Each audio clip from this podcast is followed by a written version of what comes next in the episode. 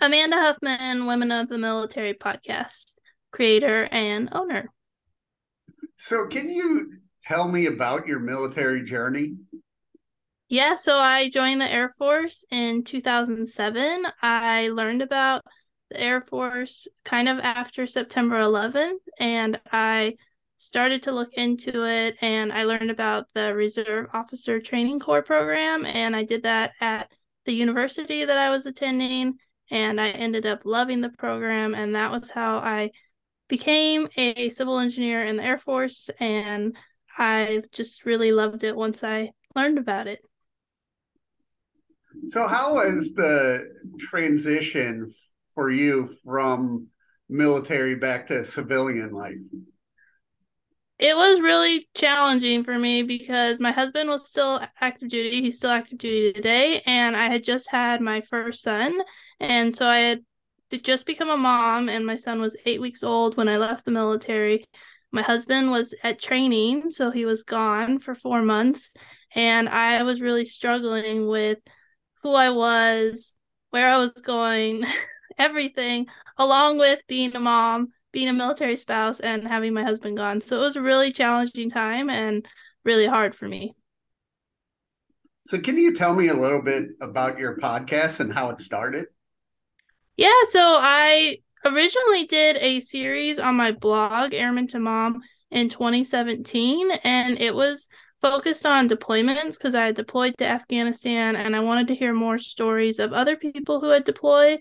And when I did my call for stories, almost all the stories that came back were from women, and they had such varied experiences and so much so many things that I didn't know women were doing in the military that I wanted to learn more. And so I had originally started with the idea to do the blog series again in 2018, but as I said, my husband's in the military and we PCS and I decided I don't want to do a blog every month in October. That's a little crazy.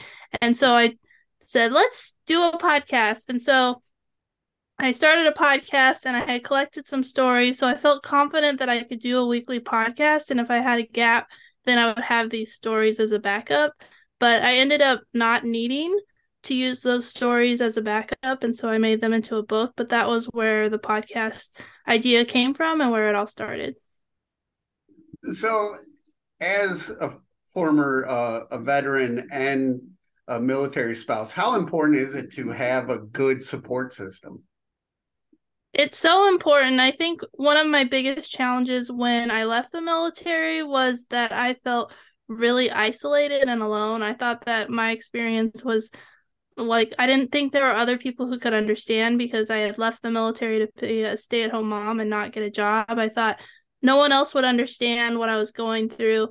And so and I didn't relate to military spouses because they hadn't served and so I really felt so alone and it wasn't until I started building a community around me and started talking to other women veterans that I realized my story wasn't so dissimilar from other veterans and I got to hear their stories and build the community, build friendships and not be so isolated and now I'm really involved in the veteran community and I love connecting with other veterans and getting to share their stories because it's just life-giving to hear stories and to not be alone. What are some of the things you've learned from the people you have talked to with similar experiences? I think I've learned that there's a lot of different ways to leave the military and a lot of different ways to solve a problem and that just because one person experienced something it doesn't mean that your experience is going to be the same. Like your mental health could be different. Your overall like family life could be different. And so there isn't really a wrong way to do whatever you're going to do. I mean there are wrong things you could do. Like there are destructive habits that are not good right. but just because you're not following like the military path of like getting out getting a job and doing like the traditional route i've learned that there are actually lots and lots of different variations of what you can do and that's really helped me in the future with my path forward because i just I feel this community among veterans where when I left the military, I thought it's very structured, it's very rigid, and we're all the same, and I just am not included. And then I realized, no, I am part of this group, and I should be able to share my story. What advice would you give uh, young women who want to join the military and follow your footsteps? So I did write a book called A Girl's Guide to Military Service, oh, and that's perfect. Yes, it's specifically created to a- answer the questions that I had when I was joining the military and new things that I've thought of that I didn't know to ask when I was joining the military. And so that is a book that helps you from not only like picking if the military is right for you, but also building a strong foundation for your career because I feel that the more tools that you have in your toolbox when you're joining the military, the more prepared you are for military life, and that can set you up for success. We talk about like finances, uh, finding the right career field, and all these things that, that I think you really need to think about when you're joining. And if you start out and you have a strong foundation, when it's time to leave the military, you have all these tools that you've already been creating and planning for that it'll make the transition smoother. And so that's what that's what i tell people. They should read my book and also listen to the podcast. With so you book blog podcast uh how does it what does it mean to you that you know people are listening reading your story I mean, at first it felt a little weird, but then the more that I shared my story, the more that I got impacts or stories from people who have told me how my story has impacted them. And so it gives me more bravery, I guess, to continue to share my story and to go deeper into the parts that I originally wouldn't have wanted to share with people. And so I I just feel so lucky that I'm able to share my story and that it's able to help people in their journey, be it joining the military, serving in the military, or transitioning out. And so it just, and giving a platform for other women to share their stories. It's been really cool to have women veterans come on the podcast. This is the first time they've shared their story.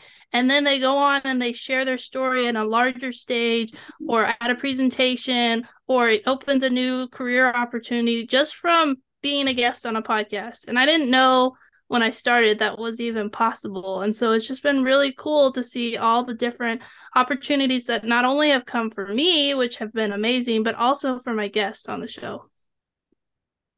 So, where do you want to see yourself in the next three to five years? Yeah, my my goal for the future is to start to build a team of women veterans who can help uh, come alongside me in growing this mission so that it's not just me trying to get the word out, but actually building up a team and hiring people so that it's a team effort and not just an Amanda effort. And so there's ideas for like maybe doing conferences or in person meetups of some scale and doing more things that can bring women veterans together in a community and especially bringing not just women veterans but women who are serving and women who are looking to join and how we can bring those three groups together so that we can support each other and provide mentorship and community and not just have it be segmented because that's the way it is kind of right now it's like people joining people serving and people who have left right. and i want to bring us all together because i think we can give more up to date information if we're closer in that journey. Like me telling people about what they need to know when they join. I mean, I did a lot, a lot of research, but someone who's in the service can give that like up to the minute changes of like things that are happening within the branch they're in that are changing the way it is for them in their career field. So like the more commonalities you can get and the more closer in career fields and career time, then you can get more connections. So trying to build that community and I need a team of people to do that. So I'm working to build that team. Well, how can people uh, reach out and listen and help and uh, uh, all yeah. that stuff? So my favorite place to hang out on social media is LinkedIn and I read all the messages that people send me there. So that's like the best way to connect with me, but you can also go to my blog and comment on the blog or you know leave a review on the podcast and i can connect with you there that way but the best platform is linkedin